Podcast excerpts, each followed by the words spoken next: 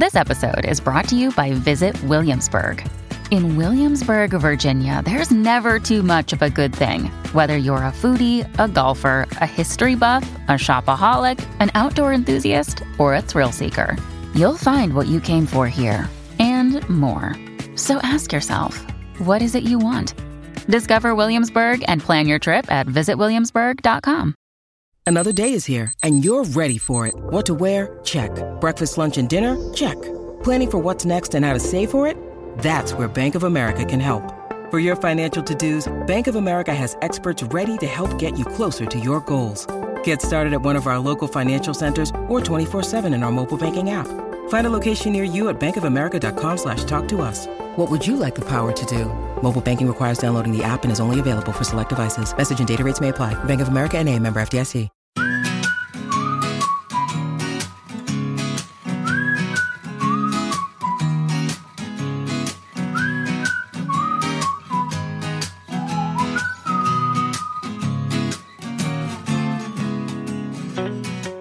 Greetings, our little Christmas puddings. We are back for episode 12 of Maybe Baby. I'm Kate Lawler. Ho, ho, ho, ho, ho, and I am Santa Bodge. You are the worst Santa. That is an awful impression. Why would you say such a cruel thing when I'm about to have a daughter and you just call me the worst Because Santa? I've met Santa and I know exactly how he ho ho ho's. It's not a surprise Santa called you a hoe. Zing! You're such a penis. this week, we found out we are heading into a new and really exciting tier of COVID lockdown Yay! due to an ever more infectious strain of the virus. Brilliant! What a delight that was to hear as a pregnant woman. Yeah, mask up, people. It's no joke. They do work and can save a life. Anyway, there's plenty of COVID coverage out there. That's not what you come to Maybe Baby for, is it now? Is it not? No. So oh. let's talk a little bit about this week's topic instead. It's about flexible working. As you may know, I host a radio show, and that job is on a contract, meaning I don't receive maternity pay from my company like full time employees. Brilliant. Um, so I wanted to speak to somebody who's campaigned in this area to try and bring more flexible working for parents and basically anyone else who needs it. One thing we should flag is that we recorded via the medium of modern technology, but our guest only had a MacBook. And you know how that works out sometimes when you're trying to make it work. They look lovely, the MacBooks. They're not great for audio quality. Make you sound like a pissed off Dalek sometimes, don't they? Good So one, anyway, Apple. Persist with it. It's a really great listen. what he said. We'll be back at the end with another of your funny emails and how we'd love you to be involved in our next episode. I am so pleased to finally have this week's guest on Maybe Baby as we're going to talk about a subject that's very much on my mind how to juggle a career with being a parent. She launched Flex Appeal in 2015, a campaign to push for flexible working for all. She's also the co author of the best selling books How to Parent the Shit Out of Life and Where's My Happy Ending with her hubster Matt, aka Papa Pukka. So hopefully we'll pick up some uh, practical parenting slash relationship advice, Bodge. It is the wonderful Anna Whitehouse, aka Mother Pukka. Uh, do we call you Anna or Mother? What do you prefer? Anna, yeah, Anna, Anna's fine. I get enough mother, mama, like, or you throughout the day. So uh, just my name would be lovely, actually, at some point. Uh, you've got two daughters, haven't you? And you've just put them both to bed. I think so. I do think I hear. Oh no, there's one here. Do you want to come and say hello? Oh, Get the dummy out. Do you want to say hello? hello. Hello. How are you? And this is the older one. Do you want to say hello? Hello. Get really close. What are you doing up? We can't sleep. Oh. That sounded like a question. I think you can sleep. I think you don't want to sleep. Oh, and Matt's now back. You're getting the full family. this is brilliant. no, I'm doing, doing a podcast. Do you want to say a quick hello? Hey, listeners. right, I'm going to ask you all to clear out now. That's Come on, girls, Bubble, upstairs. Let's go. bubble, bubble, Bubble, That bubble. was the goldfish. okay. Yeah, yeah, the goldfish. That Have was we met the goldfish as well? Bubbles. Everyone out. This is the best night. Up you go. Up you go. There you go. You'll find yourselves saying that a lot. Up you go. Off you go. Off you pop. Okay. Anyway, that's them. That's the family. I love that. How did you find the last year homeschooling? Um, Matt and I did the maths on it. We were like, in lockdown, you were potentially doing an eight-hour day, three hours of homeschooling. You were then doing childcare, twelve hours around that, and then you'd get like an hour left to sleep and eat. So I'd say we did what we did. We did what we could. Um, I think the low was um, taking my youngest for a walk, and uh, I was trying to hurry her up. I was like, "Come on, come on, we got to go, we've got to go." She was walking at the pace of like a hedgehog, and she just turned around to me and she just went, "Fucking wait!" and that was the oh. point where I thought, if I don't laugh right now, I'm I am genuinely going to cry. That's kind of pushed me over the edge. Like I was like, it was like an East End barmaid, you know, Oh my god. like mid lockdown, mid homeschooling, and I just thought, well, she's learnt one word. We're going to talk about flexible working, but a lot of that is kind of, you know, reliant on things like schools and clubs being open, which they weren't for such a long time this year. How did that impact your life? yeah, we I mean we were quite reliant on her going. Um, I think when everything went into lockdown, I don't know about you, but there was certain adrenaline that kind of kept you going and it was quite exciting at first in terms of like having all this time with your family. I say that that was the first 24 hours. Um, and then you're sort of throwing things at the TV as Joe Wicks is doing his thing and um, crying quietly uh, over a goblet of gin in the evenings. Um, but joking aside, it was a really nice time to actually work out what she's doing at school. You know, like I felt so disconnected before, and this is part of, you know, ties in with what we're kind of campaigning for that you lose so much of them growing up and who they are by not being there, not understanding their day. And she was teaching me things I didn't know, you know. Um, algebra. yeah, like I was googling a lot of stuff. I was like, "What is a split infinitive?" I don't know. no idea. Um, I don't know about you, but it was just uh, having that headspace and not that fear of not having any fear of missing out of anything that wasn't weighing down on the world. Um, while it was an awful context, um, those tiny bubbles that we found ourselves in, I really, um, you know, enjoyed getting to know my family a bit better. And, you know, I'm not saying it was all better.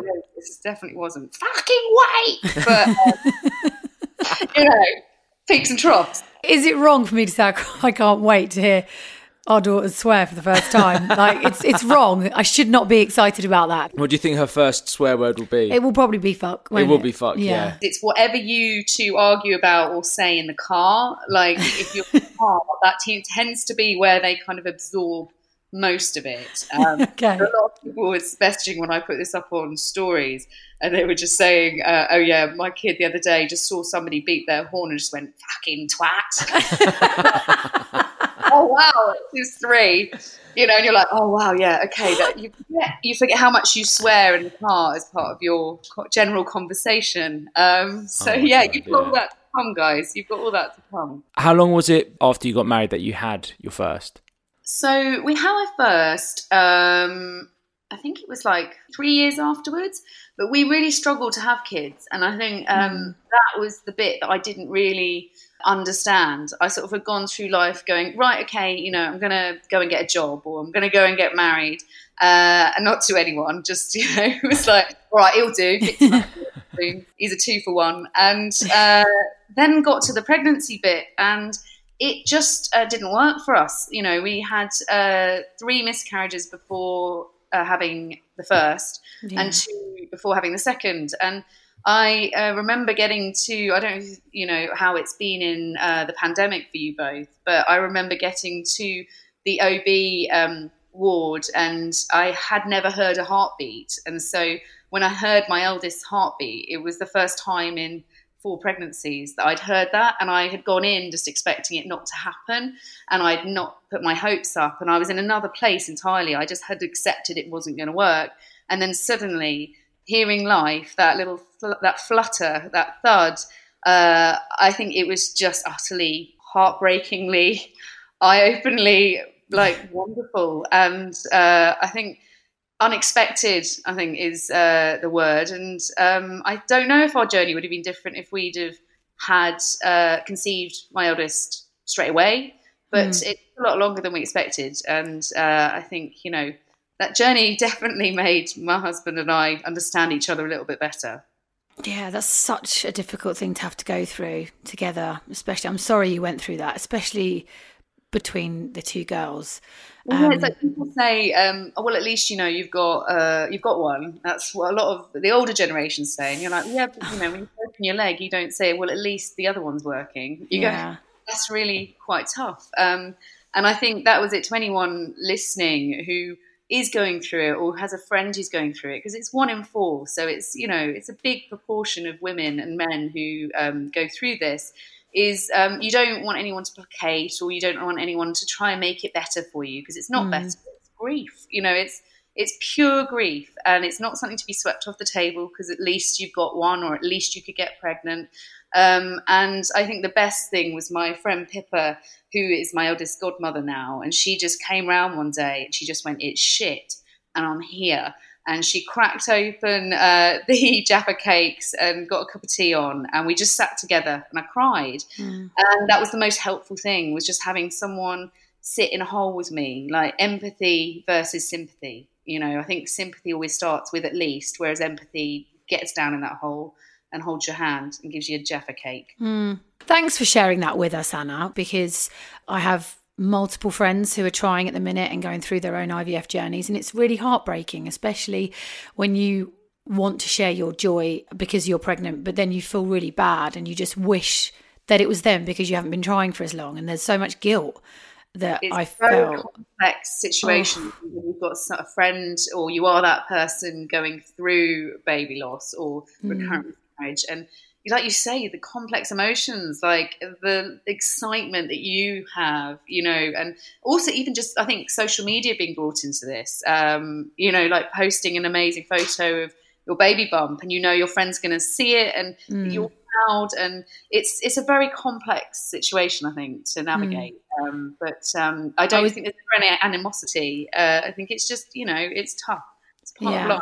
Um, give us the quick elevator pitch on Flex Appeal for our listeners. Flex Appeal is for anybody trying to navigate uh, needing flexible working. So it's for everyone, essentially. It's um, trying to reclaim our time in a modern world that expects us to be on sort of 24 7 and we're sort of leading to burnout etc um, but yeah it's for it's for everyone. And i think that was the biggest misconception when i um, started flex appeal when um, my flexible working request was denied.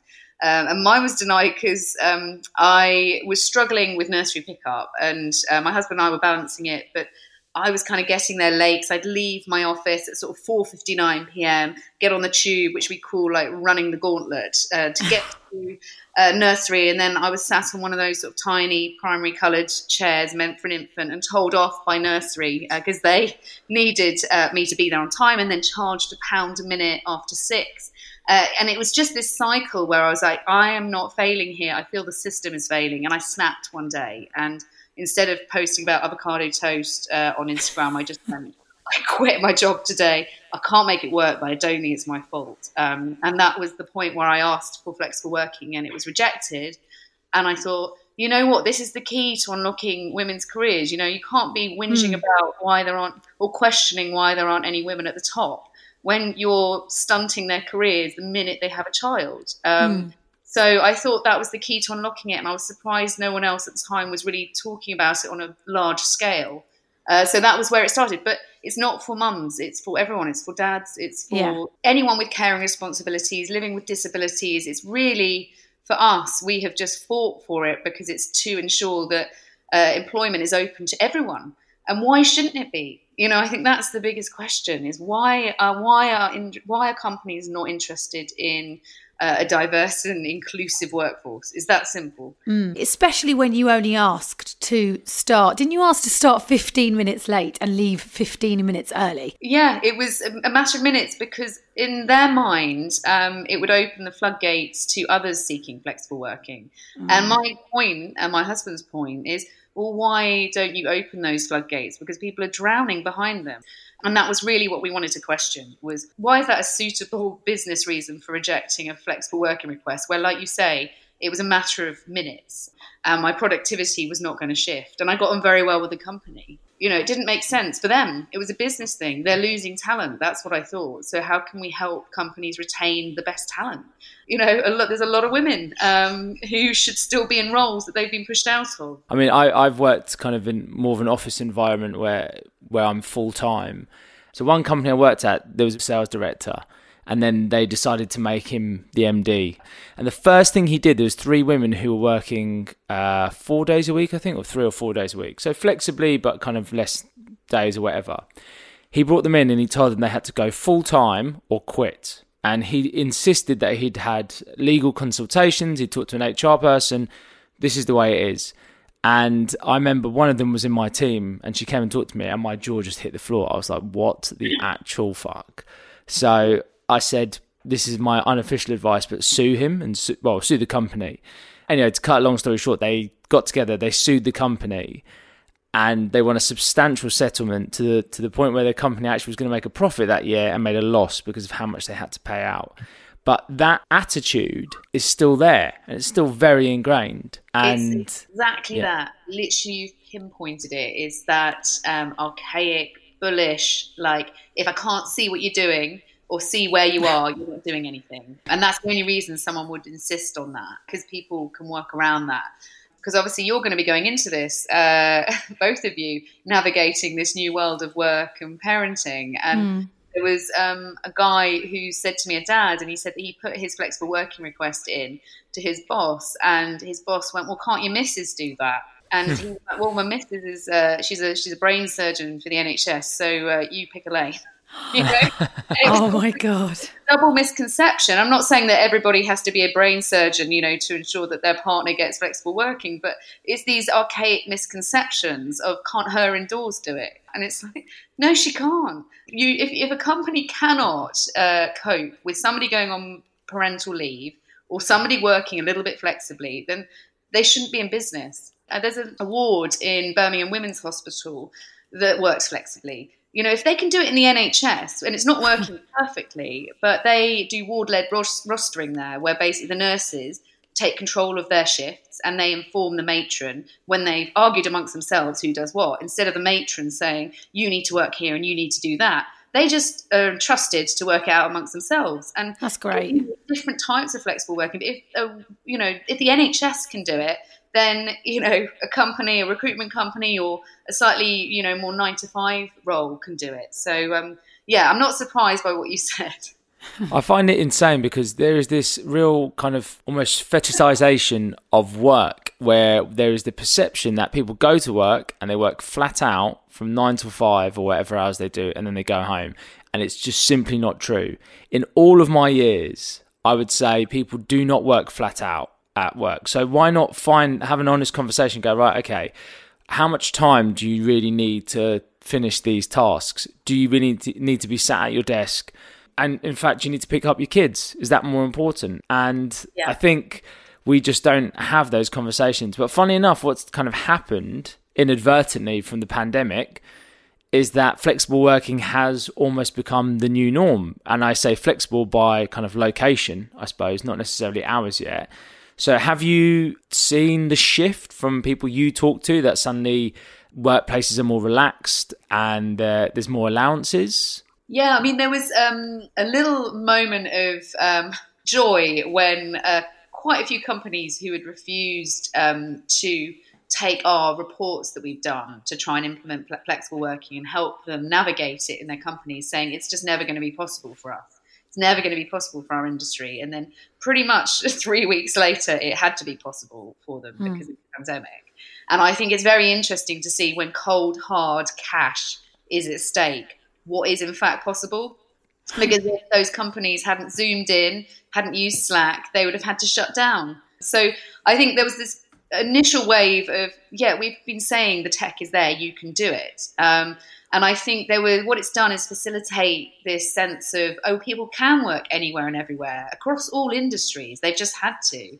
But I think what you're coming round to, which I found really interesting, is people enjoy the office. You know, they just don't want to be um, like you exactly what you said. They just don't want to be strapped there nine to five or mm. being told what to do when. When actually, if you say right, you know, we need to achieve this by this point, do it when you can in that week, you know, and if, and if, some people it takes two hours because they've worked really hard in their careers to get to the point where they're good enough to do a job in two hours. But I think the thing, the misconception is a lot of companies are kind of patting themselves on the back for being now flexible and family friendly. yeah. Like, no, you just have, didn't have a choice, you know? Yeah.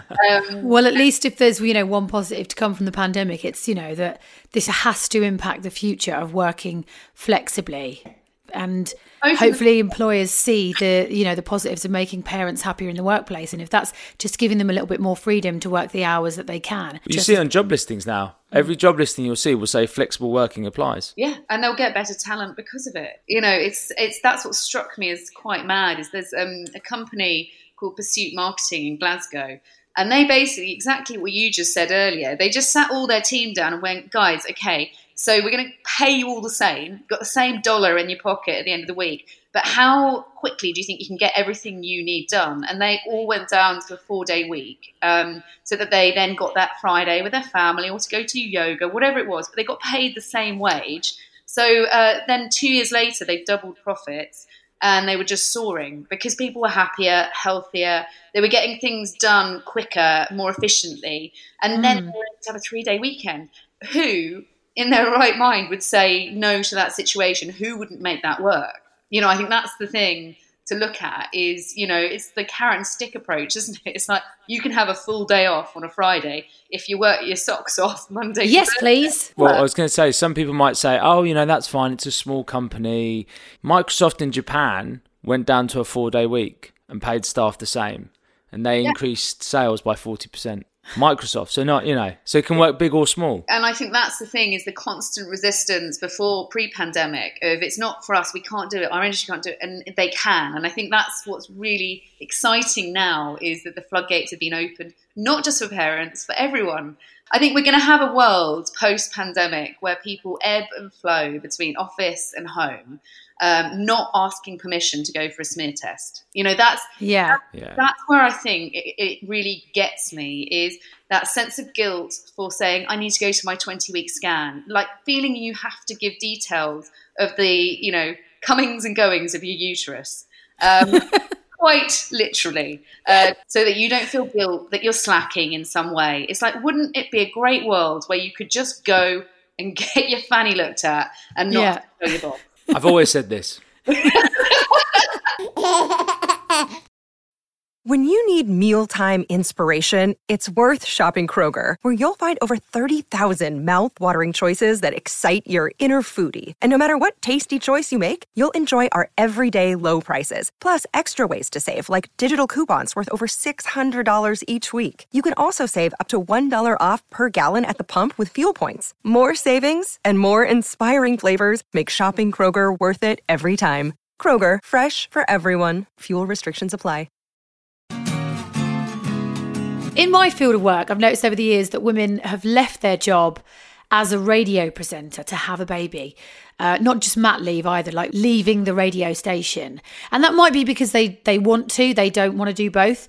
But it's partly why I was, I think, reluctant for so long to try for a baby because I just couldn't see how I do both. As a freelancer, I think, you know, we're disproportionately punished for having kids, but we then have the benefits like variable hours and potentially more like lucrative gigs uh, and so on. So for you, how do you see uh, being a freelancer in this day and age, especially when you have two uh, two children? Well, I think it's a brave new world. You know, I think you look back even 10 years and um, parental leave wasn't being talked about, only maternity leave. You know, everything was on female shoulders. It's not now. You know, I can't hear, and I'm sure you probably agree, you know, daddy daycare or is, is he babysitting tonight? It's like, no, he wipes as much baby ass as I do. He picks up the slack. And I think that was something that was distinctly different even just 10 years ago you know? So i think you're coming to this from a more joint perspective. And i'm obviously speaking uh, in terms of having two parents you know it's very very different if you are single parent. Uh, I, I absolutely understand that and that's not my experience. But um, i think that there is a possibility to um, be more honest. I think we are more human now in the workplace and i think it was it was almost like shame shame you know Oh, when- yeah. Game of Thrones. Yeah. literally self-flagellating for getting pregnant shame you know like yeah.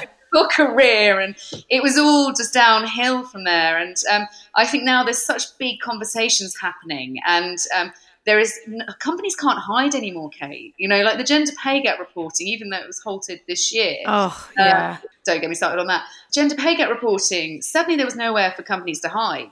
And the Equality and Human Rights Commission has said that the primary way to close the gender pay gap is with flexible working, is with supporting women and fathers. You know, shared parental leave is on the table, but it's still got such a low uptake. And it's again, when there's shame, it's actually the shame has gone from a woman, shame, shame, to actually, you know, the CEO of a company, shame, shame. You know your Insta reels that make me lol on a daily basis. The subject of one of your recent ones was was interviewers asking women applying for a job if they were planning on having children. I was thinking, seriously, that doesn't still happen. I'm lucky at the minute. I've been in the same job for a long time, but would they ask a man the same question? No, and I think that's it. Is um, it does still happen. You know, it shouldn't, but so bad. Um, I think so many. I've said it over and over again till I'm blue in the face. But so many employers have forgotten where they came from, and you know, we are a generation that's changing things. You know, you're I imagine both going to. I mean, I'd love to know what your plans are, but you're both going to co-parent, right? You know, it's not just a case of Yeah. like, you know, daddy goes out and gets the bacon and slaps it on the table, and then mummy cooks it and looks after. I know. Well, I, what we wanted to do was look at if we could do split paternity or split parental leave is the right word, obviously. And uh, we were looking at Kate does three months, and then I would do three months. And I went to my company and I said, okay, this is what I want to do. And they went, well, the problem is because she's a freelancer and she's on a contract and she's not entitled to maternity pay, you can't get paternity leave extra. You can get two weeks and that's it. That pissed my life off. well, me too. I mean, I'm in. I'm empathising. I'm in the hole. It's frustrating that I won't receive a maternity leave package. I mean, that's had a huge impact on how long I've chosen to take off as maternity leave. If I could choose how long to take off, I would definitely take six months, but it's unpaid leave. We've bills to pay. So it's been a really tough decision to know how long I take off. Also, what's like best for me and best for the baby as well. That's the thing that is so hard about being a freelancer is the lack of protection. You know, like uh, statutory maternity pay. You know, it won't cover the bills. There's no longevity in that, and um, I regret going back to work after a month. You know, I think that's where uh, I made some quite big errors in judgment because Crikey, a month. um, you know, I had a, felt a lot of pressure to uh, be someone still, to be feel that my voice was relevant. Whereas actually, what happened was I was like trying to be heard, and I was kind of in the process ignoring, you know, the little life form on my boob um, under the glow of my iPhone as I was kind of manically working, replying, and responding to a world that I needed to shut the door on for a bit. And I realized that everything I was fighting for, I wasn't doing myself. And um, so I think it's, we as freelancers, we don't have as much support and don't have as much structure financially, um, you know, and emotionally, I think, uh, on how to actually navigate, you know, going back so soon. But I think, yeah, in Holland, they do three months. Uh, that's where I had my first. Um, and that, that wasn't long enough either. Um, but you've kind of, you know, there's also, like you say, you've got to, you've got to slap that bacon on the table. Still, it's not Yeah. not a, there's no utopia, there's no you know perfect scenario, but it is 'Cause- yeah, it's tough. We've debated this quite a bit because initially, Kate, I think you were talking about six weeks, weren't you? No, well, I was talking. I was talking about eight weeks. I said two yeah, no. So Kate didn't really. I, I don't think you really kind of properly thought about it. And I said to you, I was like, right, so you're going to take like three or four months, and you were like, uh, I don't know. I don't. I don't think I want to be away that long. And then finally, after you know a bit of time talking about it, you spoke to someone who was like, yeah, for the first three months, I was like mad. I, I just wasn't all there Hmm. after it. You know, you have no idea what you're going to be like. Luckily, my my boss has said to me that the fourth month I can work from home. I can actually do the show from home to kind of ease me back into it. Thankfully, I think they're going to let me do my show prep from home. So it means that I'm not gone for as long once I do have the baby. Because at the moment, I'm out of the house from like one till eight every day. But And I this think my like what also in terms of timing of you having this baby, like the whole working from home as a radio presenter has been opened up. You know, like Hmm. I don't know how much that would have been facilitated a year ago. You know, so th- these are the things that are shifting. Is that it is possible to be a radio presenter from your kitchen table, and so that element of flexibility in the radio and in the broadcasting industry is that's a, that's an that's a great move forward. It's a tiny block, but it's still it's a good thing. you know, I will be tuning in at three months going, You're right, babe, you're right. There'll just be crying, there'll be babies crying, there'll be dogs barking, it'll just be pandemonium. But you'll make it part of your show, so it's fine. You know, when we went into brief lockdown last month, Yeah. I was working from home and it took, I think I, I did a month working from home and it took the last show for the doorbell to go while I was actually speaking live on air and the dogs went nuts and it was a delivery and I did the whole thing on air. I was just like, wait there, my doorbell's ringing, the dogs are going crazy. and I opened the package as well and it was something really dull for Bodge's office. And I was like, I'm sorry, it's not more exciting. But you just make, you just make it work. And actually, there's something, there's real life there. You know, I think that's the thing that is uh, so great about radio is that it just, you know, you can connect in that moment because everyone else is in their houses. So that's more relevant than potentially, you know, talking about a celebrity link or whatever. One thing we wanted to talk about, and one thing kind of really occupying mine and Kate's thinking, is how the baby will change us as a couple. Um, especially when we're going to both continue working full time, and we're going to split the parenting. Luckily, because of Kate's hours, we'll be able to do it. Um, you hear stories about how people simply kind of slip into a functional mode where you, you look after baby, you go to work, you don't really focus on each other. So, do you have any tips in that regard on how to not just become baby guardians, but still be a couple? Um, I think probably the most useful nugget of information uh, Matt and I probably have for you both is um, we interviewed uh, the UK's oldest fisherman, and he's been married for 72 years. And um, he said to me that um, his marriage has continued through children, through you know loss, through grief, through life because he didn't expect her to be his one and all, his, you know, together forever. And he actually ensured that when he was out fishing, it was the young guys out there who were fishing who'd haul him back on board again. It wasn't just his wife. Because if you put everything on your partner, to be the comedian, to be, you know, the school form filler in, to be a good shag, to be this, to be that, all of these things, they're going to break. And he said, that's why we haven't broken because he said, you know, my neighbour Norman, he's great. I have a chat with him in the morning. I go down corner shop, and he said, you know, Marge is down there. She gives me a pint of milk, and he said he just ensures that um, he respects his partner enough to not burden her with everything, and she does the same back. And I think I had burdened Matt with a lot of expectation, and uh, I think remove be together forever and be together today. That shifted everything for us. And you're kinder and nicer because it's i think we're a generation where we're choosing to be with our partners. You're choosing to be together. Mm. because of chattel or you know we have to marry someone or this kind of archaic way of marriage from the past. Um, we're actually in this because we like each other and we yeah. make a baby together. And it's very easy to lose that amongst all the administration of raising a child. But actually, I think, yeah, don't think about being together forever. Think about being together in the moment, in the day. And uh, I'm not going to lie. When you said he was a fisherman, I thought you were going to say, "How does your marriage last?" Because I spend half of it at sea. He's but no, it's... yeah, yeah, I just go out on my boat. I always remember my mate went to me. Can you imagine going into a phone shop and they're going to you, right? Are you happy with your contract? You go, yeah. Do you like your phone? Yeah. Everything, minutes, text, yeah, everything good. Okay. Do you want to sign a contract for the rest of your life? And you'd be like, no. Why would I? I wouldn't commit like that. He's like, that's what marriage is like to me.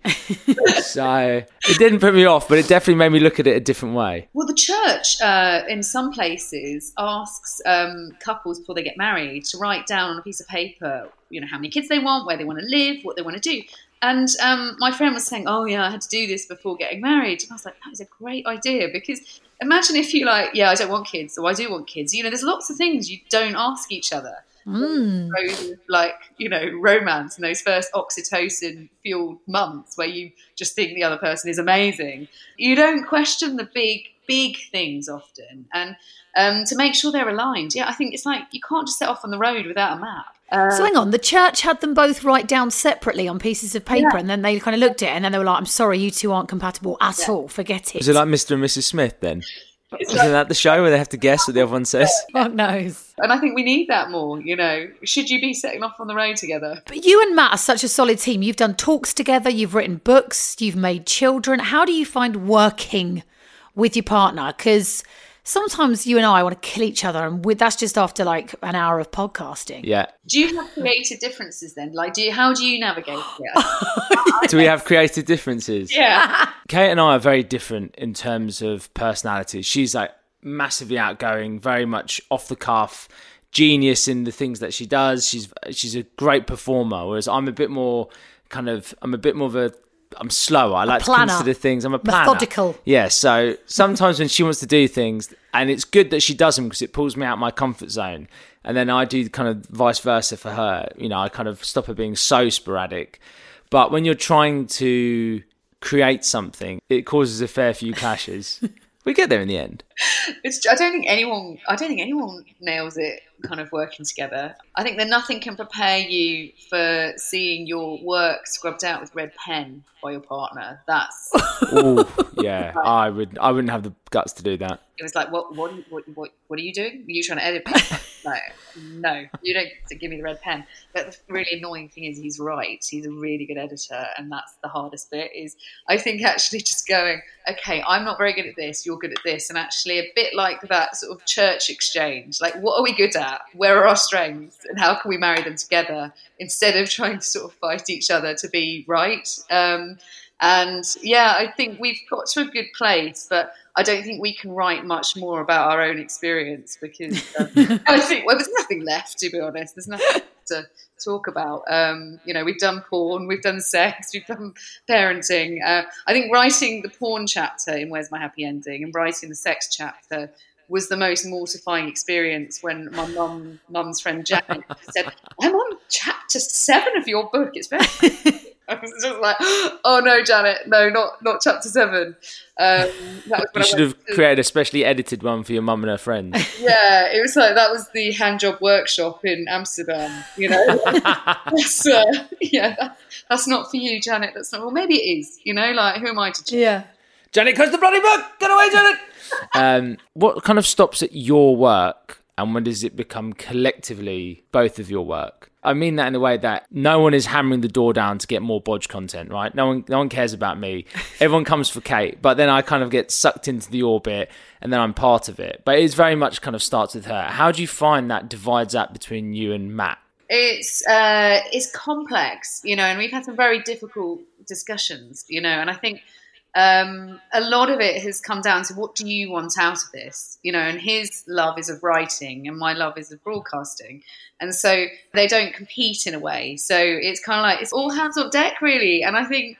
There's no preciousness uh, about you know who does what. Uh, I think when you have um, kids as well, there is such a united focus because there's so much to do there that um, anything you do outside of that it's, it's all just it's 50-50 the thing that's been interesting and i've written about this in grazia is um, the shift in balance of who's the breadwinner. You know those traditional gender roles the gender construct around who slaps that bacon on the table. It's not been about who does what. It's been about the financial side of it, that's shifting quite significantly. He used to earn a lot more, more than me, and now I earn more than him. Not that it matters, but there are these shifts, you know, that are going on, and they're things that my sister, who married a woman, doesn't have. I find interesting, and fascinating, you know, along with an amazing wardrobe uh, they can share. Um, they don't have that gender construct around their relationship where it's like who should do what. Like we still in that zone to an extent, however much we're trying to break out of it. So, you know, I think we're kind of conscious of that. But um, ultimately, I have to say, he we're a really good team, and I get the impression you both are too. And I think there's a lot of um, negativity often around him indoors, her indoors, or there's a lot of you know joking to be had. But ultimately, we fight like cat and dog. But um, he's been with me, you know, when I've been sort of hyperventilating, crying, and in the darkest of places. And that's really what interests me more. The work side of it is just a means to an end, but having someone sitting next to you when you've lost a baby, you know, I think is um, is the biggest job, and that's where we are 50-50 in the best team. Yeah, Aw. amazing. That's super cute. That's why I'm. I think I came around to the idea of having a child because I knew it wasn't for me for so long, but I wanted to do it with somebody. I wanted to do it with somebody who was willing to share the workload because I just I don't view like having a child as being just the mum looking after the baby anymore. It needs to be with somebody who wants to do it. The dogs are. Baxter, you're ruining it. It's funny what you say about the the kind of narrative of him indoors, her indoors. We were out a couple of years ago, and I remember I was speaking to this guy, and he went, "You must hate your bird." I was like, "No." he's like, he's like, you know, he goes, he goes like, obviously I love her, but you know, I also hate her and I can't stand her. And I was like, "Mm, no, Just admit you No. were going, yeah, she does my fucking head and I hate her. you just love them, but you hate them. I'm like, no, no, I don't. If you do that, you should just leave her.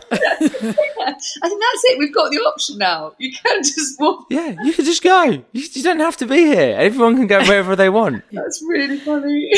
Before we go, do you want to tell us about your debut novel, Underbelly, which Yes. you've written with Matt? Yes, this is uh, this is a complex one. So I think this is our last book together, but it's our first work of fiction, and it's something that really arose around the kind of underbelly of the internet, like online forums, Instagrammers, the complexity of um, motherhood against the glare of an iPhone.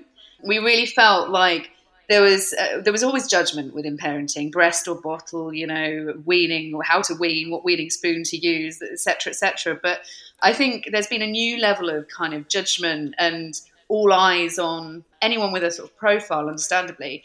And um, I think we really wanted to cut through that and see what women supporting women really means instead of just wearing a t shirt or buying the merch. Um, how, you know, people online who are speaking in online forums aren't all necessarily trolls and why it's all women. You know, like it's all women in a pit, often arguing about things, who did what, when the patriarchy continues above their heads. And so So true. it was sort of this frustration with um, where we have more in common. We just can't often see each other as easily because, you know, social media, Instagram is so 2D. We really just wanted to both dig into that and see the people uh, behind that. So the um, book is based from two different women's perspectives, uh, Lo and Dylan.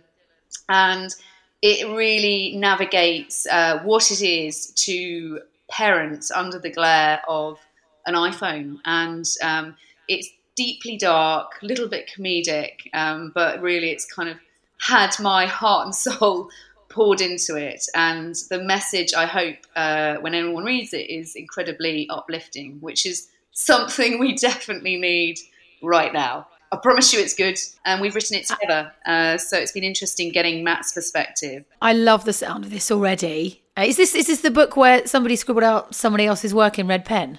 yeah, yeah. You know, a lot of red pen scribbling, and I don't think we're going to be till death do us part. Uh, it might be a little premature. But yeah, thanks for having me on, Kay, and um, just good luck with the next few months, my love. It's going to be great. Thank you, and thanks for using your platform for good as well, and spreading the word about flexible working. I honestly, because it's helped so many parents already, and it's just it's been lovely to finally chat to you, and hopefully we will get to meet each other soon, and I'll have a baby, and you can tell me what to do. I, I will, I'll be here for you, ready to catch it, babe.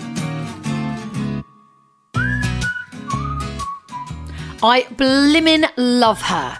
Do you know what? It takes so much to put yourself forward to campaign for something that you know is right, but has so much pushback and always has. Yeah, definitely. I'm just pleased that one of the unintended consequences of the pandemic is that flexible working is being considered as a more realistic option, right? Hope is once we're done with all the shit bits, you know, the virus, vaccine comes, bosses will realise that having someone chained to a desk isn't the only way to make sales. You couldn't resist it, could Revenue. you? You couldn't help yourself. Leads from your sofa.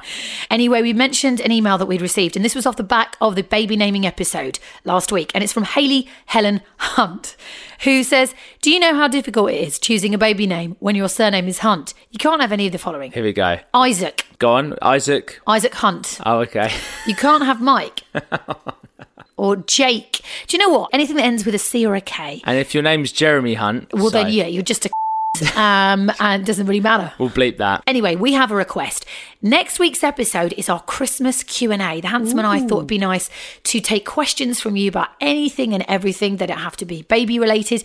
And we're going to be recording this on Christmas Day. Hold on. Not only do I have to do all the cooking, now you're telling me we've got to do a podcast as well. Well, you're not cooking for many people anymore, are you? Because we're not having anyone over.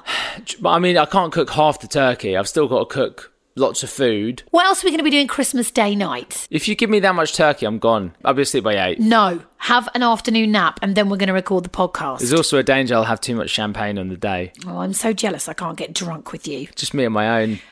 It's a bit sad, really, isn't it, when you think about it? It is really sad. That's why I thought we'd do the Christmas Q and A, Which is to pretend we've got friends here. yeah. So we're taking your questions uh, for next week's episode. If you want to email us a question, you can. It's maybebabycast at gmail.com. You can ask us anything, Yeah. literally anything. I mean, we won't answer just anything, I will. obviously. I'm an oversharer. I will are. answer. I will answer anything. Anything you want to know, I will answer it. Maybebabycast at gmail.com. She's a nightmare. Come on, let's go and get COVID test. Bye.